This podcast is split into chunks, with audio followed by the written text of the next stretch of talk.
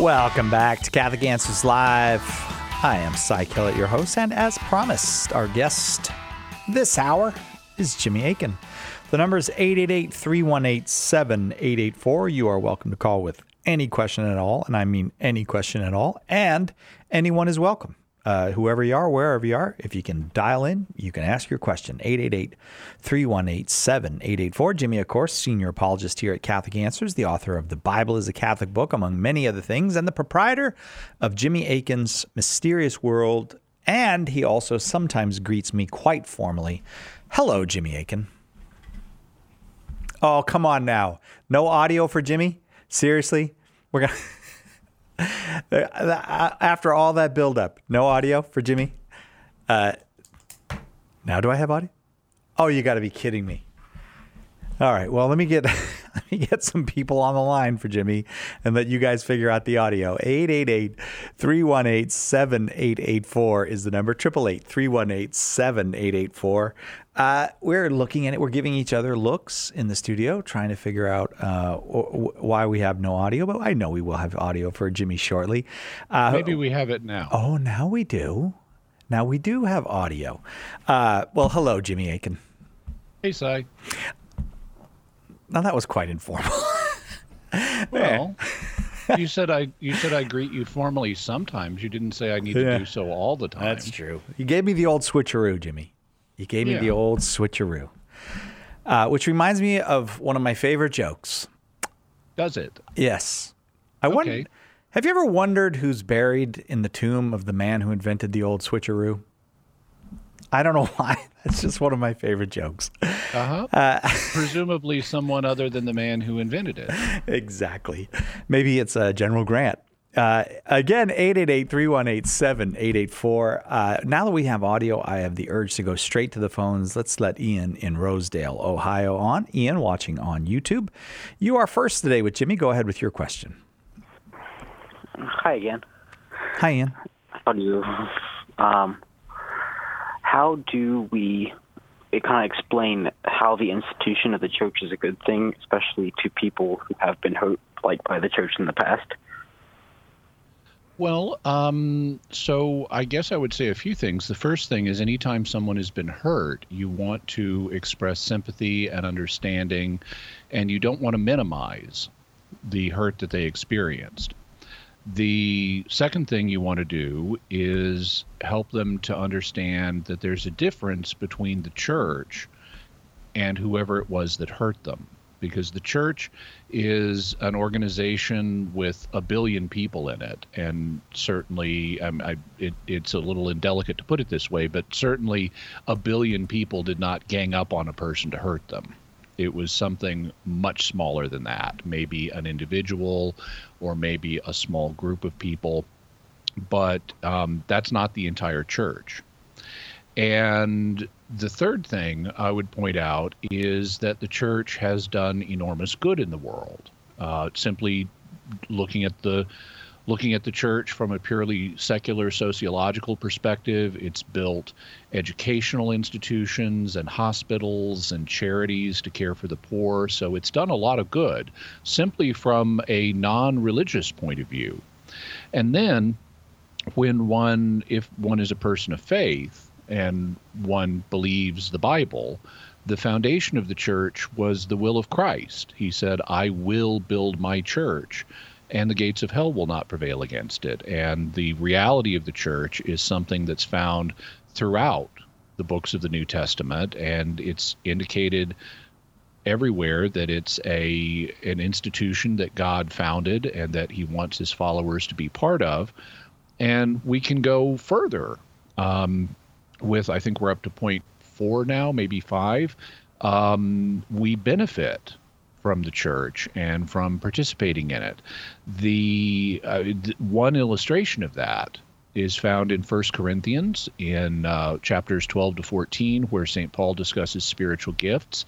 And he indicates that the Holy Spirit has given each Christian one or more gifts that are there in order to help out other Christians. And so, uh, one of the things we're supposed to do is use the gifts that we've been given to help other Christians, and thereby we also receive help from other Christians. So it's not just for us to help other people, it's also for us to be helped by others. And then to add an additional point, Jesus's uh, principal commands. I mean, his the two great commandments are love of God and love of neighbor.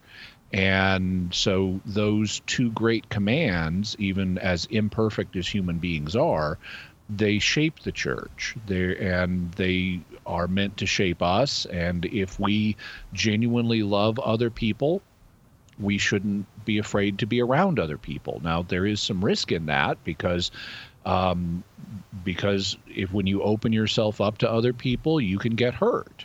Um, you know this is a truth not just in religion it's a truth in other settings in life as well. You know one of the one of the uh, sort of sayings that i know was around when i was growing up and this was in secular rock and roll circles was love hurts. And certainly it's been the experience of any person growing up you know you you become attached to someone of the opposite sex and you make yourself vulnerable to that person and and you can end up it, you can end up being hurt, but the benefits of being a loving person and being open to others and being willing to enter into relationships with other people benefits us more than than the opposite does. If we if we remain closed and isolated from other people emotionally we're going to end up lonely and hurt in a completely different way. And so when you take all of those factors into consideration, as well as others that we could go into, but that those provide a general sketch, uh, we benefit by the church that God founded for us and by participating in it, including, not least, finding salvation, because that's what the church does for us. It brings us God's grace in the form not only of the gospel, but also of the sacraments. And we need the sacraments in order to live a proper spiritual life and navigate our way through the turmoils of this life, including our own sinfulness, and to then find our way to God. And so the church provides that benefit for us as well, which is the greatest of all. Ian, thank you uh, very much uh, for that question. I hope that that was helpful to you. Um, I'm going to go now to Kenosha, Wisconsin. Brooke in Kenosha, listening on 88.5 FM.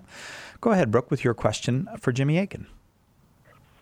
Hi. Um, first, I just want to say thank you guys so much for doing what you do. Um, you guys played a big part in my change of faith from Protestant to Catholicism. Um, my question is so I have a close friend of mine who um, struggles with depression. Mm-hmm. And she has always believed in God, but hasn't really practiced that that much. I'm trying to get her a little closer to mm-hmm. practicing her faith. But her main question, she often says, um, like, we have friends who don't believe in God, and, and they they always seem like they're having a better life or everything's going really well, and she's her life isn't. So, I guess what would you say to that? Well, I would say that I understand where she's coming from. Um, you know, depression is something that that occurs in life. Like when I lost my wife, I was depressed after that. You better believe it.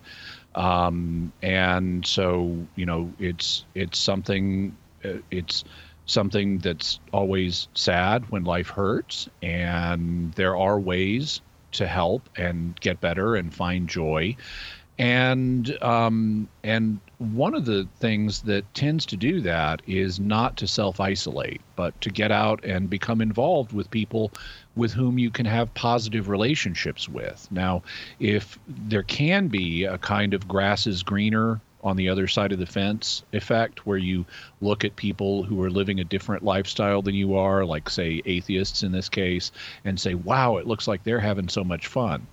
But you're only seeing part of their experience. Um, sure, uh, there are pleasures that one can engage in if one is an atheist and isn't trying to please God, that one would refrain from if one is trying to please God. Um, and those can bring a kind of temporary happiness, but they're not going to bring the kind of happiness that ultimately satisfies because let's say an atheist goes out to a party and you know gets high and has pleasurable physical relationships with somebody and then they go home and they're they're by themselves at that point. And what they don't have even though they did have some physical pleasures is the pleasure of knowing that there is a god and that God loves them and that God loves them no matter what because God loves everyone. And if you're an atheist and you don't recognize that God exists or that God is love, which St. John tells us, then you are living in a universe that's ultimately meaningless and there is no fundamental uh, great fundamental being who loves you and cares for you and and will guide you and help you. You're on your own, all alone in the dark, so to speak. And consequently, um, even though you may get a little bit of temporary pleasure by acting as if there is not a God, you deprive yourself of the more fundamental pleasure and long lasting pleasure of knowing that you are loved by an infinite being who will always love you and who will take care of you and help you in difficult times and provide for you. And so I would say that simply from a psychological point of view, since the question is, you know, asked in a psychological way, the person isn't asking, does God exist? But, you know, something about why do why do atheists seem to have these other experiences? Um, I would say that atheism ultimately does not satisfy the way belief in, in God does, acting on the premise that there is no God will leave you alone and cold in a way that acting on the premise that God does exist and that he loves you will leave you warmer and happier despite the problems in life. And so it seems to me the thing to do when one is depressed is to um, is to make the choice to believe in God and His love, and then move beyond, build on that, I should say, by seeking ways to feel better. You know, there are treatments for depression, there are things you can do. Uh, you know, listen to music, watch a fun movie, go out with friends, get some exercise, go dancing, all kinds of things you can do to to get pleasure in life and make yourself feel better. Get counseling. That's another thing one can do. And so there are a lot of options to feel better, but sort of as a foundational life choice, acting as if God exists and that he loves you will make you happier on balance than acting as if there is no God and therefore he doesn't love you. Uh, Brooke, I'm going to say thank you very much uh, for that because I have to go to a break. But if you want to hang on, I'd love to send you a copy of Jimmy's book, uh, The Words of Eternal Life True Happiness and Where to Find It. I, I think you will enjoy it yourself. Uh, it was very gracious of you to mention that we had helped you come uh, uh, towards faith. And maybe it's something that you want to share with that friend. So hang on, Brooke, if you would like that. we'll, we'll be happy to get it out to you. We got to take a quick break. We'll be right back with more Open Forum with Jimmy Akin right after this on Catholic Answers Live. Miss a show? Make sure to catch up by downloading the podcast, available online at Catholic.com. Underwriting for Catholic Answers Live is provided by Real Estate for Life. Real Estate for Life connects homebuyers and sellers to real estate agents while supporting pro life organizations. On the web at realestateforlife.org. EWTN Publishing proudly presents the latest work from one of the world's most important Catholic voices, Robert Cardinal Sarah. In Catechism of the Spiritual Life, Cardinal Sarah shows us how to enter into and progress through the spiritual life. Cardinal Sarah invites you to journey with him through the Gospels. Catechism of the Spiritual Life by Robert Cardinal Sarah, now available at EWTNRC.com or call 1 800 854 6316.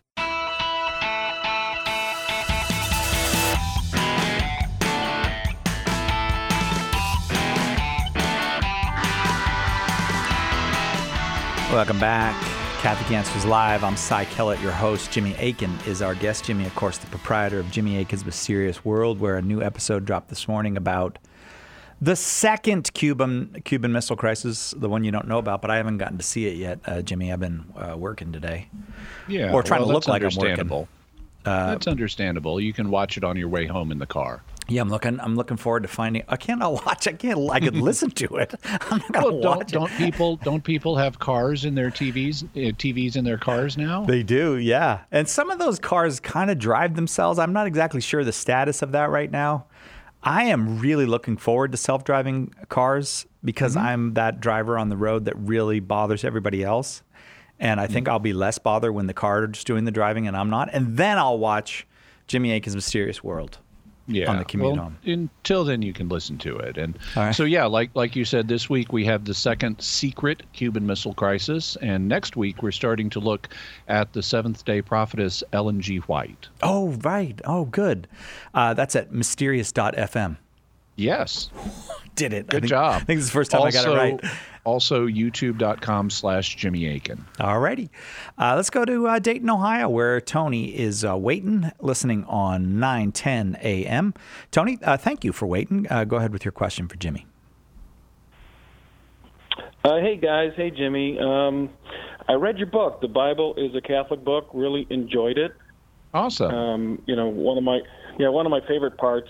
I don't know, it was all good, but um, just the idea of the the new printing press and how that kind of enabled the novelty of sola scriptura. But I don't know. Um, my question is, uh, you, you talk about the uh, you know the the preaching to the Ethiopian, um, the Ethiopian eunuch, and um, you say it's it's Saint Philip the Evangelist, not the apostle. And I Right. always thought it was the apostle, and and I guess can you just talk to that a little bit? And then who is uh, Saint Philip the Evangelist? I thought there were just four evangelists. okay, So, so anyways, that's my question. Yeah, so let's start with our let's start with terminology because we've got an issue here that involves the term evangelist and like a lot of words evangelist can mean more than one thing. Now, Cy Kellett, let's demonstrate that that words can mean more than one thing. What does the word kitty mean? Uh, that is a baby cat. Is it also a pile of money or chips in the middle of a poker table? It is. Yeah, so there we go. Kitty can mean at least two things. We've just demonstrated that. And the same thing is true of the word evangelist. Now, the root of the word evangelist is the Greek word euangelion, which means gospel. And so an evangelist uh, is someone who communicates the gospel. But you can do that in different ways.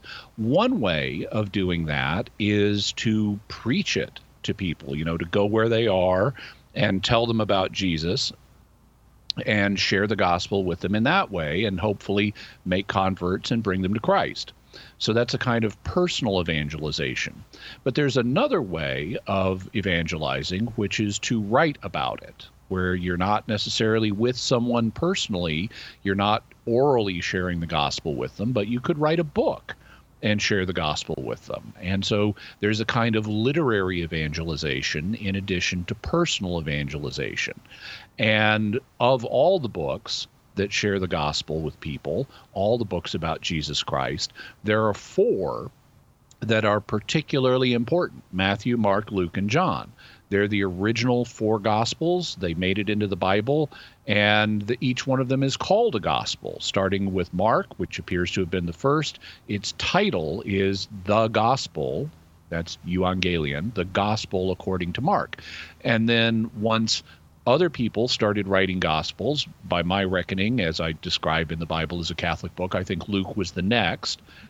They needed a way to distinguish. Well, how do we? How do, uh, which gospel are we talking about when we're going to read one? You know, you get a lector up in church. He's going to read to the congregation on Sunday, and he needs to say a reading from the Gospel of Luke. And so that's how the four Gospels got their names. And because they're so important to the Christian faith, the authors of the four Gospels, Matthew, Mark, Luke, and John, became known as the four evangelists because they wrote the four written Gospels that are our primary sources of information about Jesus and his life.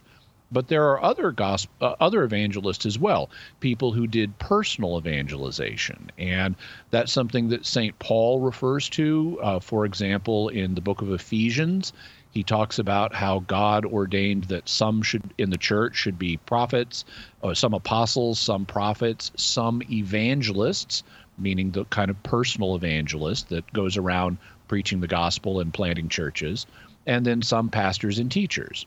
And we even know the names of two of the first century personal evangelists. One of them is uh, St. Timothy, because in 2 Timothy, Paul is writing to Timothy and he tells him, Do the work of an evangelist, fulfill your ministry. And so we know that Timothy was one of these evangelists in the first century.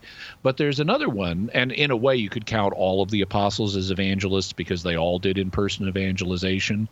But Timothy was known for doing it, and he wasn't an apostle in the same way, and so he gets evangelist as a title. The other one that we know about is Philip the evangelist, and he's called that in Acts chapter 21. Now, Acts chapter 21 also tells us um, another important fact about Philip the evangelist. Luke says that he was one of the seven. And the seven are a group that's introduced earlier in the book of Acts. They're introduced in uh, Acts chapter 6, and they're a group of men. It, it, you'll in some older works you'll find them described as the first deacons but modern scholars, including at the um, Pontifical Biblical Commission or the International Theological Commission, one, have have looked at that and said, you know, the description we get of them in Acts six is not really the description of deacons, and they're never called that, and they're not doing a typical diac- typical diaconal tasks. And so it doesn't look like they're the first deacons. Instead, they were a group that the apostles appointed to oversee the distribution of food in the Jerusalem church because there had been a conflict about are the Hellenistic Jewish, the, meaning the Greek speaking Jewish widows, are they getting a proper share of the food compared to the Aramaic speaking Jewish widows? And to solve the controversy, the apostles appointed these seven guys to oversee the food distribution to people who were in need, like the widows and they had themselves Hellenistic names, so they couldn't be accused of bias in favor of the Aramaic speaking Christians. And one of them is Philip. And so we read about Philip early on in Acts 6, and then after the martyrdom of, um, of Stephen in Acts chapter 7, Philip there's a big persecution of the church in Jerusalem that starts, and a lot of people are driven away from Jerusalem, except for the apostles. And Philip is one of those people. And in Acts chapter 8, he uh, goes on a preaching mission. He converts the Ethiopian eunuch, he evangelizes the Samaritans, and we see him doing that personal work of evangelization that then later in Acts 21 gets him referred to as Philip the evangelist because he did those things. And he's therefore separate because he's one of the seven.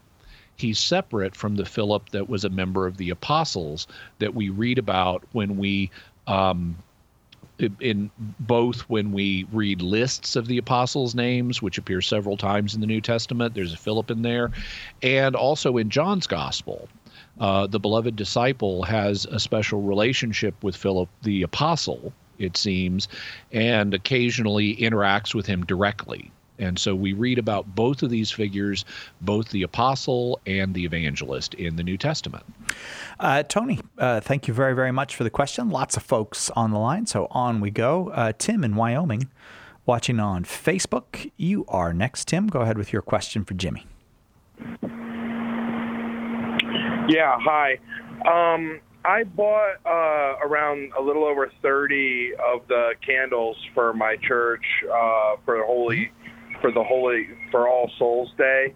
Uh-huh. And um, I was doing some reading, and I saw that, like, if you, I, I guess it's like if you have a candle in with somebody's name on it, um, it will lead them from purgatory to heaven. So I don't know if that's accurate, and I didn't find anything as far as the church teaching. So where would that have come from, or is that accurate? Um, well, uh, it, as far as I am aware, because there's no, there's no, certainly no church teaching on this. Um, it, to my mind, would be an opinion, and the opinion, as far as I would be aware, would be rooted in folk Catholicism. Because when you light a candle for someone, these are what are known as votive candles, and when you light a candle for someone, it's a kind of enacted prayer. You're in essence by lighting the candle you're saying and often people will add a, a, a, vocal prayer to it as well.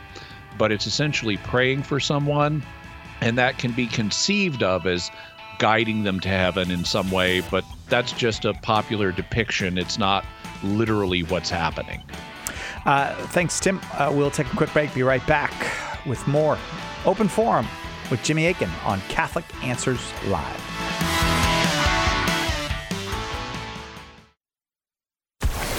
Catholic Answers Live. The recent decision by the U.S. Supreme Court to overturn Roe v. Wade was a monumental victory for the pro life movement.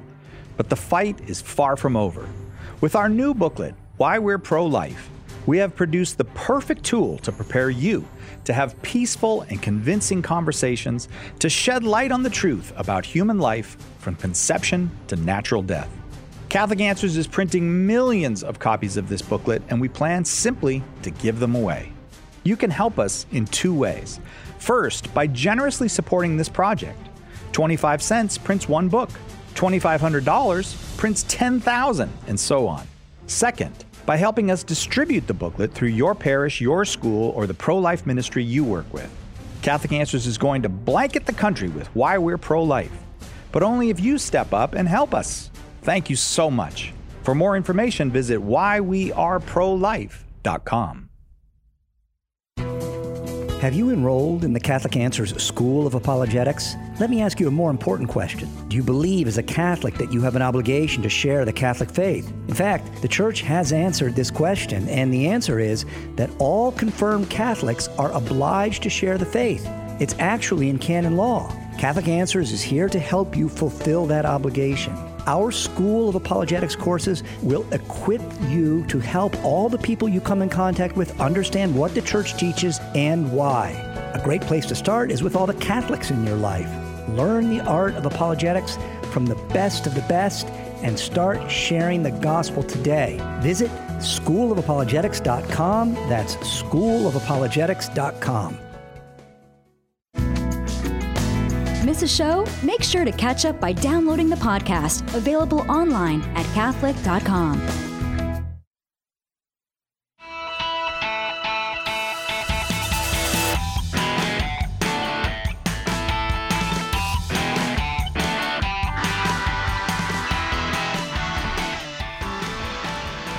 Welcome back to Catholic Answers Live. Jimmy Akins here, and it's open forum, a little bonus open forum on a Friday, and you are welcome to call. As a matter of fact, Three lines have opened up. That gives you a good opportunity to get in 888 318 7884. But when there's three lines open, that means three lines are full. And so back to the phones we go. Andrew in Midland, I'm going to uh, guess Michigan. All right. Uh, on listening on Ave Maria Radio. Hi, Andrew. Uh, go ahead with your question for Jimmy. Hey, Sal. Yep, you're absolutely right. Michigan. Good. So, uh, yep. Uh, so can you guys hear me all right? Very well. Yes. Go ahead. All right. Yeah, I had some trouble with your call screener. So, so Jimmy, um, I'm wondering what your thoughts are on uh, teaching Christian or Catholic morality, apart from like you know like mentioning those uh, those those faiths. You know what I mean? So like if I'm talking with um, a kid at school uh, with me who is uh, maybe not Catholic or not Christian, do you think that it would be okay for me to sort of try to uh, teach them in our morals separate from our faith? Because maybe well, they would reject the whole conversation as soon as I bring up the, the religion. Yeah, so assuming there are no other considerations, I mean, there's always a question of what should one and what what is one allowed to teach other people's children. Um, but in general, uh, encouraging people towards the truth is a good thing. And so it doesn't matter what the truth is. Uh, sharing truth with people is what we're about. And so, um, and all truth is God's truth. So whatever truth you're sharing with someone is a good thing that, in principle, and this is certainly true of moral moral truths, will help them move closer to God in some way. And even if they're not at a point where they're prepared to embrace the fullness of the Christian faith, um, the more elements of the Christian faith they come to realize are true, even if they don't realize it's Christian teaching, the better a position they'll be in later on to consider and open mindedly and favorably becoming a Christian or becoming an active Christian or whatever it, however you want to put it. So I would say, in principle, yeah. Um, if someone's not at a point where they're prepared to consider the Christian faith or being active in the Christian faith as a whole, at least helping them understand and embrace aspects of Christian faith, including moral teachings, which are, you know, accessible to human reason. Do good and not evil, don't commit adultery, love is the, you know, essence of the law, you know, all those things. Um, that's a good thing to do with someone, sure. Uh, I, well, um, you know what? I, I, but I had Andrew on hold. I'm a student, so I'm not. I'm not talking to uh, uh, other people's kids. Oh, you're yourself a student. Yeah. Yeah, well, I'm a college student, so. Okay, well, you know, yeah, absolutely. If you're able to help people grow closer to God, even if they don't think of it that way, by helping them understand and embrace, you know, moral truths, then that's a great thing. Andrew, thank you very much uh, for that call. Uh, let's go now to Owensboro, Kentucky. Daniel in Owensboro, watching on YouTube. Go ahead, Daniel, with your question for Jimmy.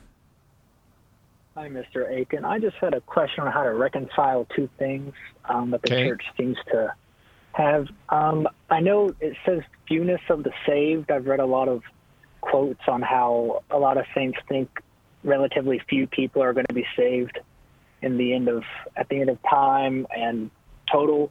But I've also read people like Saint Faustina and Saint Therese of Lisieux who have this kind of doctrine of trust and about God's infinite mercy.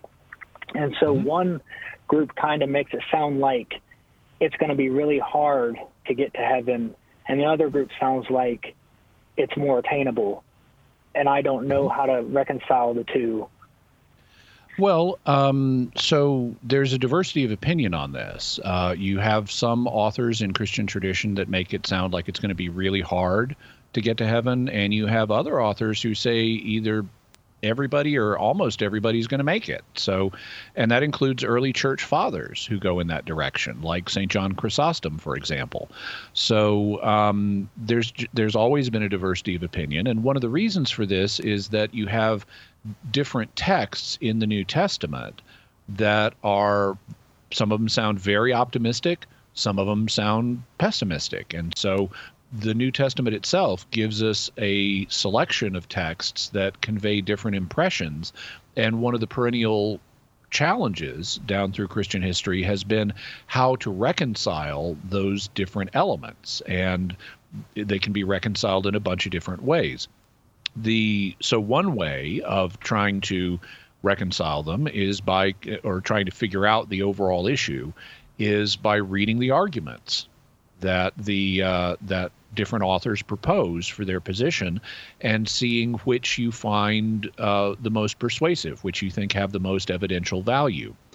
On the other hand, um, the church does not have a teaching regarding this subject, so it really does leave it to individuals to figure out.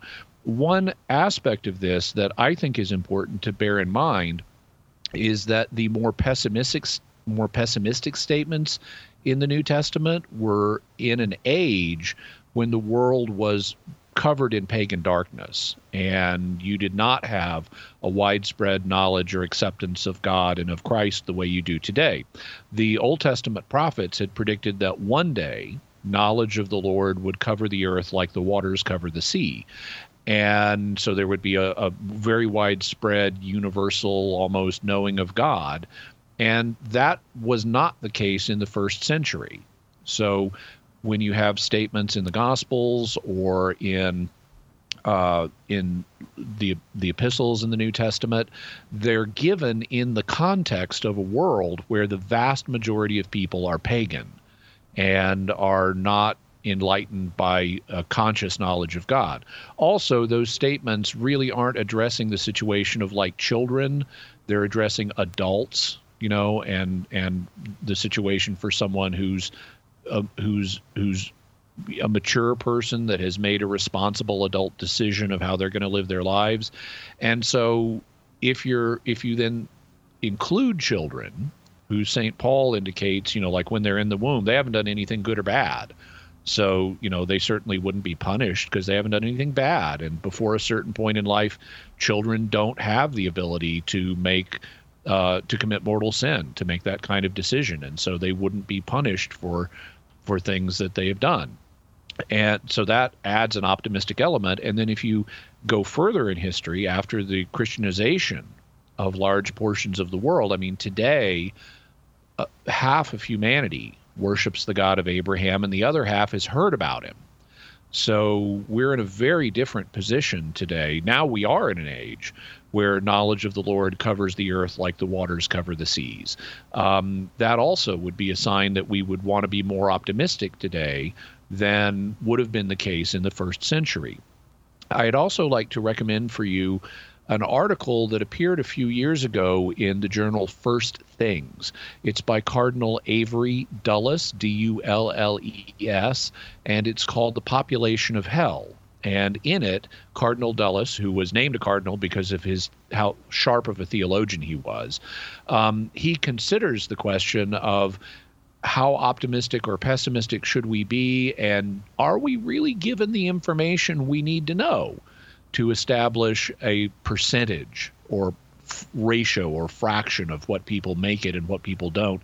And his ultimate conclusion is that um, that we're not really told that we don't have enough information to establish will it be a large percentage or a small percentage, and uh, he thinks that's a good thing because if we knew it was going to be a large percentage, we might tend to slack off.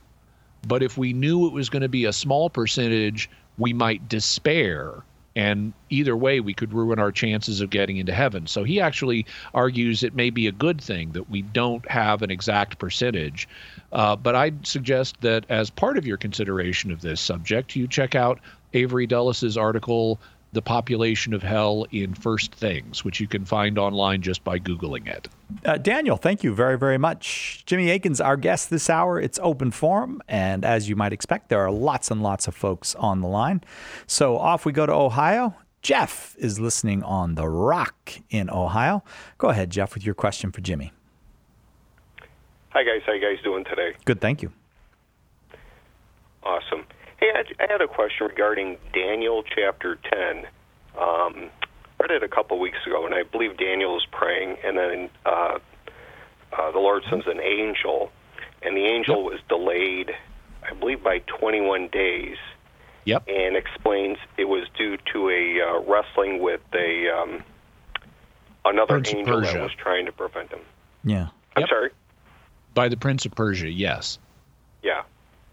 And um, I, I, I guess I was just like surprised, or maybe um, trying to get my head wrapped around it in terms of um, why it would take one of God's angels like 21 days. You know, I'm, I, I guess I'm just kind of thinking it would almost be like Ohio State playing a junior high school in football tomorrow and having to go through five overtimes to win the game. I just, you know, I, I don't know a lot about angels or anything like that. Mm-hmm. I mean, are are the uh, um,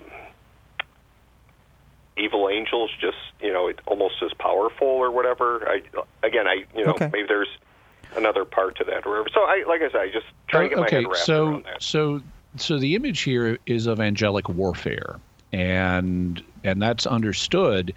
Um, conceptually, I mean, since we're humans, we can't really imagine what it's like to be an angel and not in a literal way and be engaged in warfare. So that kind of transcends our ability to understand. But the model that Daniel, as a human, would have understood it in terms of is human warfare. Well, in human warfare, you may have one side that is larger that has more troops than the other but um, but the people are all fundamentally equal. I mean some may be more talented or physically stronger than others but they're all human beings. And in the same way angels are all angels and there may be different kinds of angels but they're fundamentally equal in nature. And so um, it's it's not like a game like a sports game where you have rules about when it needs to end. It just a conflict in warfare just ends when it ends, when one side is able to outmaneuver or overcome the other. It's like in Ru- in Russia and Ukraine right now, you know, it's taken a while for the Ukrainians to start winning back their territory. They can't just snap their fingers and have it done instantly or even over a few hours. You know, they're able to retake a given territory when they're able to retake it in the conflict by outmaneuvering, outflanking, or simply crushing their opposition and that's the same thing that would we should understand about angelic warfare. It's not like a sports game where there are rules about when a conflict needs to end. The conflict will end when one side is able to achieve its its uh, its goals in this conflict. And so um, daniel prayed to god and it took 21 days for the angel gabriel to be able to get through to daniel with the message that he came to deliver because the angelic prince of Persia was blocking um, the angel Gabriel. Now, we don't know was it just the two of them or, you know, was it like two squads of angels, one of which was under the heading of Gabriel and one of which was under the heading of the Prince of Persia? That we're not told, but we are told that they were evenly matched enough that Gabriel was not able to get through on his own, and it took assistance by Michael and possibly other angels under Michael's command to be able to um, contain the efforts of the Prince of Persia enough to allow Gabriel through the lines to deliver the message to um, to uh, Daniel. And then we're also told that Gabriel is going to leave, and he and Michael together with any forces that they're commanding are going to be stronger than the Prince of Persia and his forces, and they're going to defeat the Prince of Persia, and that will make room for the angelic Prince of Greece to start to become prominent. So Gabriel alone was not able to get past the Prince of Persia, but Gabriel plus Michael and whatever forces they're commanding together, they are able to defeat the Prince of Persia, and he says that's going to happen and make way for a new angelic leader to become prominent. Uh, and I'm going to leave that there, uh, Jeff. I hope that was helpful to you, but I got to take the break. We'll be right back with more Open Forum with Jimmy Akin on Catholic Answers Live. There's only one Catholic Answers Live. We have a big problem. Our culture is dying, and souls are in danger of being lost. The answer is conversion to Jesus Christ in His church. St. Paul Street Evangelization is a Catholic organization, and we have hundreds of teams spreading the good news throughout the country. But we need your help. The harvest is great, but the laborers are few. Find out more and get involved today at streetevangelization.com. That's streetevangelization.com. Faith is a precious gift from God. As the largest religious media network in the world, EWTN has an important role in educating others about our Catholic faith and spreading the good news of salvation. We invite you to explore our numerous pages of historical faith documents, prayers, teachings, and other current issues in Catholicism today. Visit EWTN.com and click Catholicism. EWTN, the Global Catholic Network.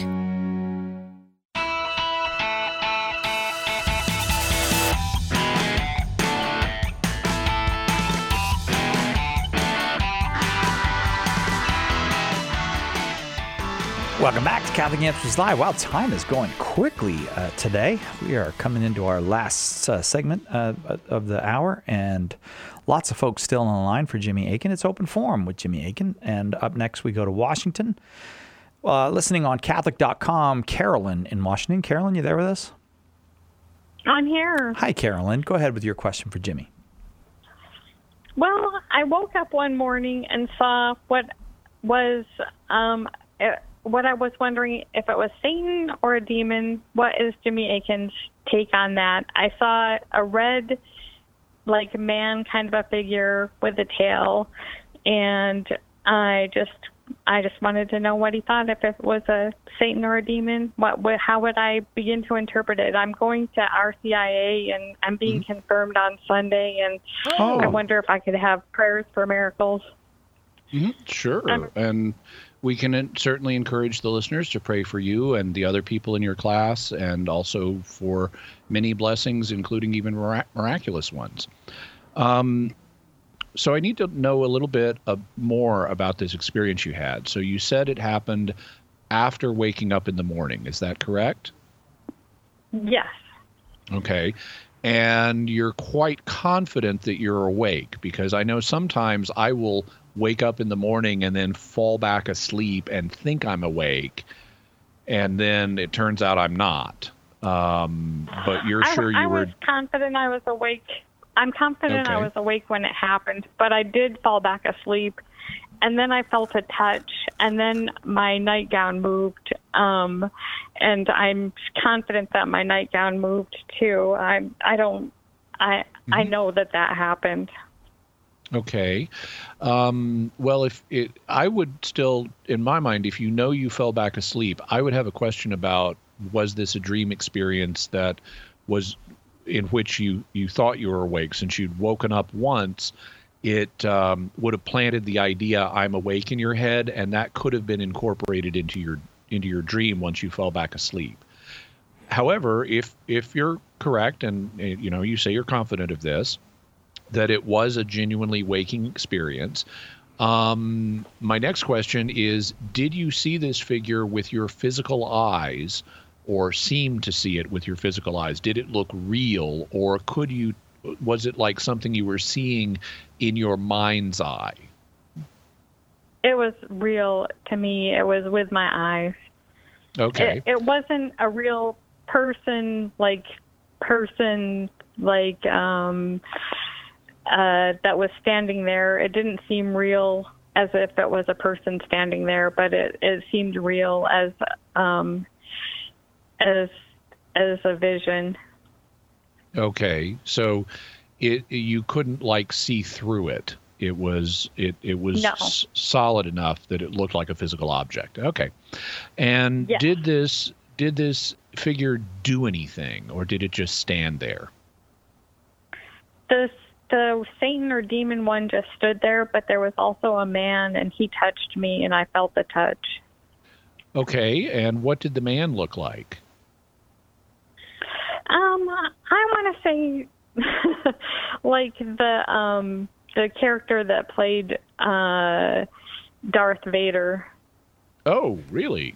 So um so it was all the man was also a sinister looking figure.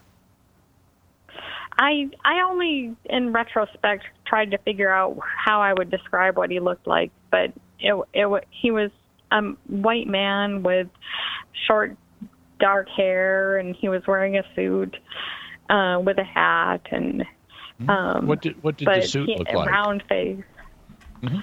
black suit. Black suit. Okay. And when he touched you, what did you experience? Was it um, was it a pleasurable sensation, an unpleasant unpleasurable sensation? Was it neutral? pleasurable. Could you get it Pleasurable. pleasurable? Did you get a sense that yeah. he was trying to comfort you or or help you in some way No. by touching you? No. Okay. Okay. And has anything like this ever happened before? no. Okay. Have you had other um, have you had other visionary or paranormal experiences? No. Okay.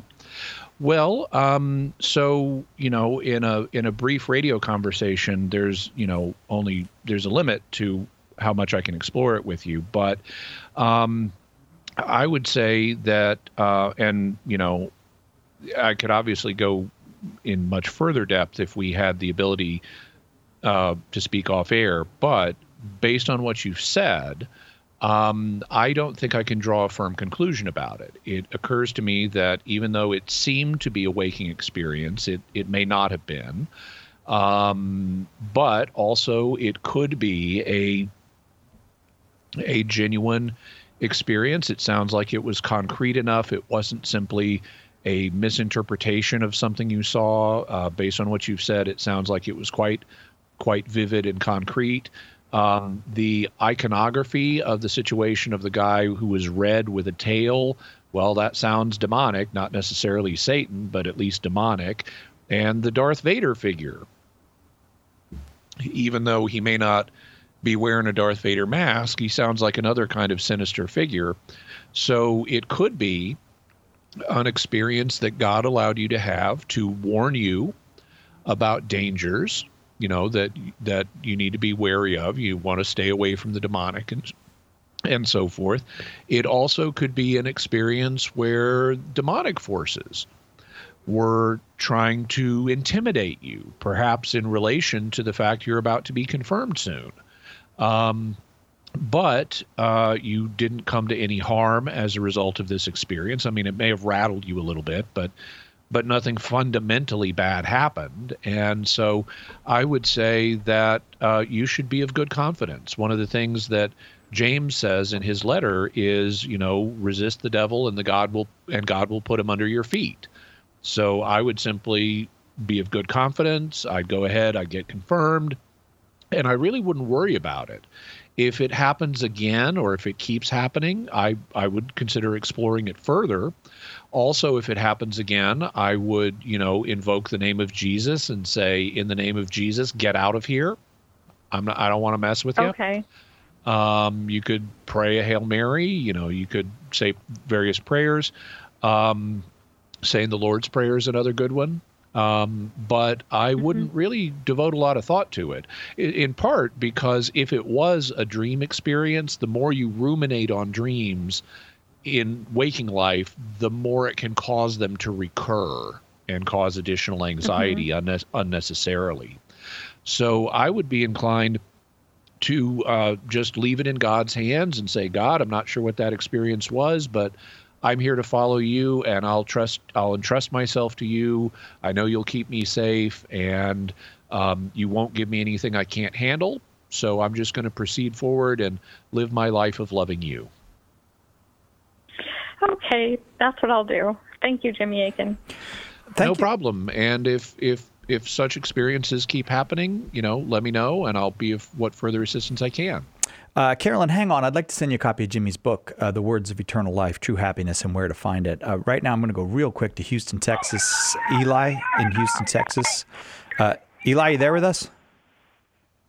Mm-hmm. Okay, you got to be real quick if you'd like a que- an answer from Jimmy because we're right up against it. Can you ask your question real quick?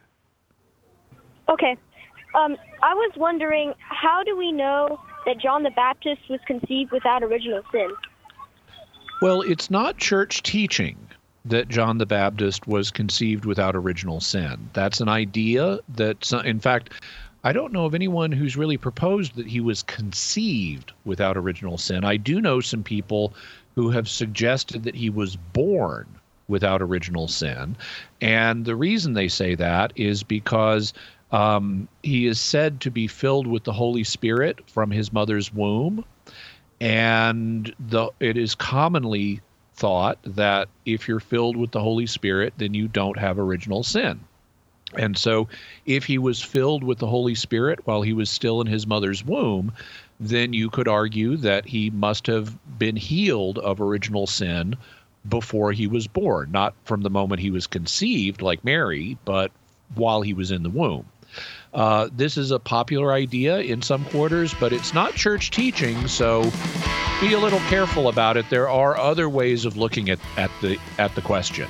Eli, thank you so much uh, for being so quick uh, with your question. I'm sorry that we weren't able to give you more time than that. I'm sorry to those folks that uh, we left uh, on the line, but we uh, were able to get lots of questions answered. And Jimmy, thank you very much for doing that for us for a full hour. My pleasure. And that'll do it for us for today. Right now, we got that fall sale going on, so don't forget about that. If you head over to shop.catholic.com, everything's on sale.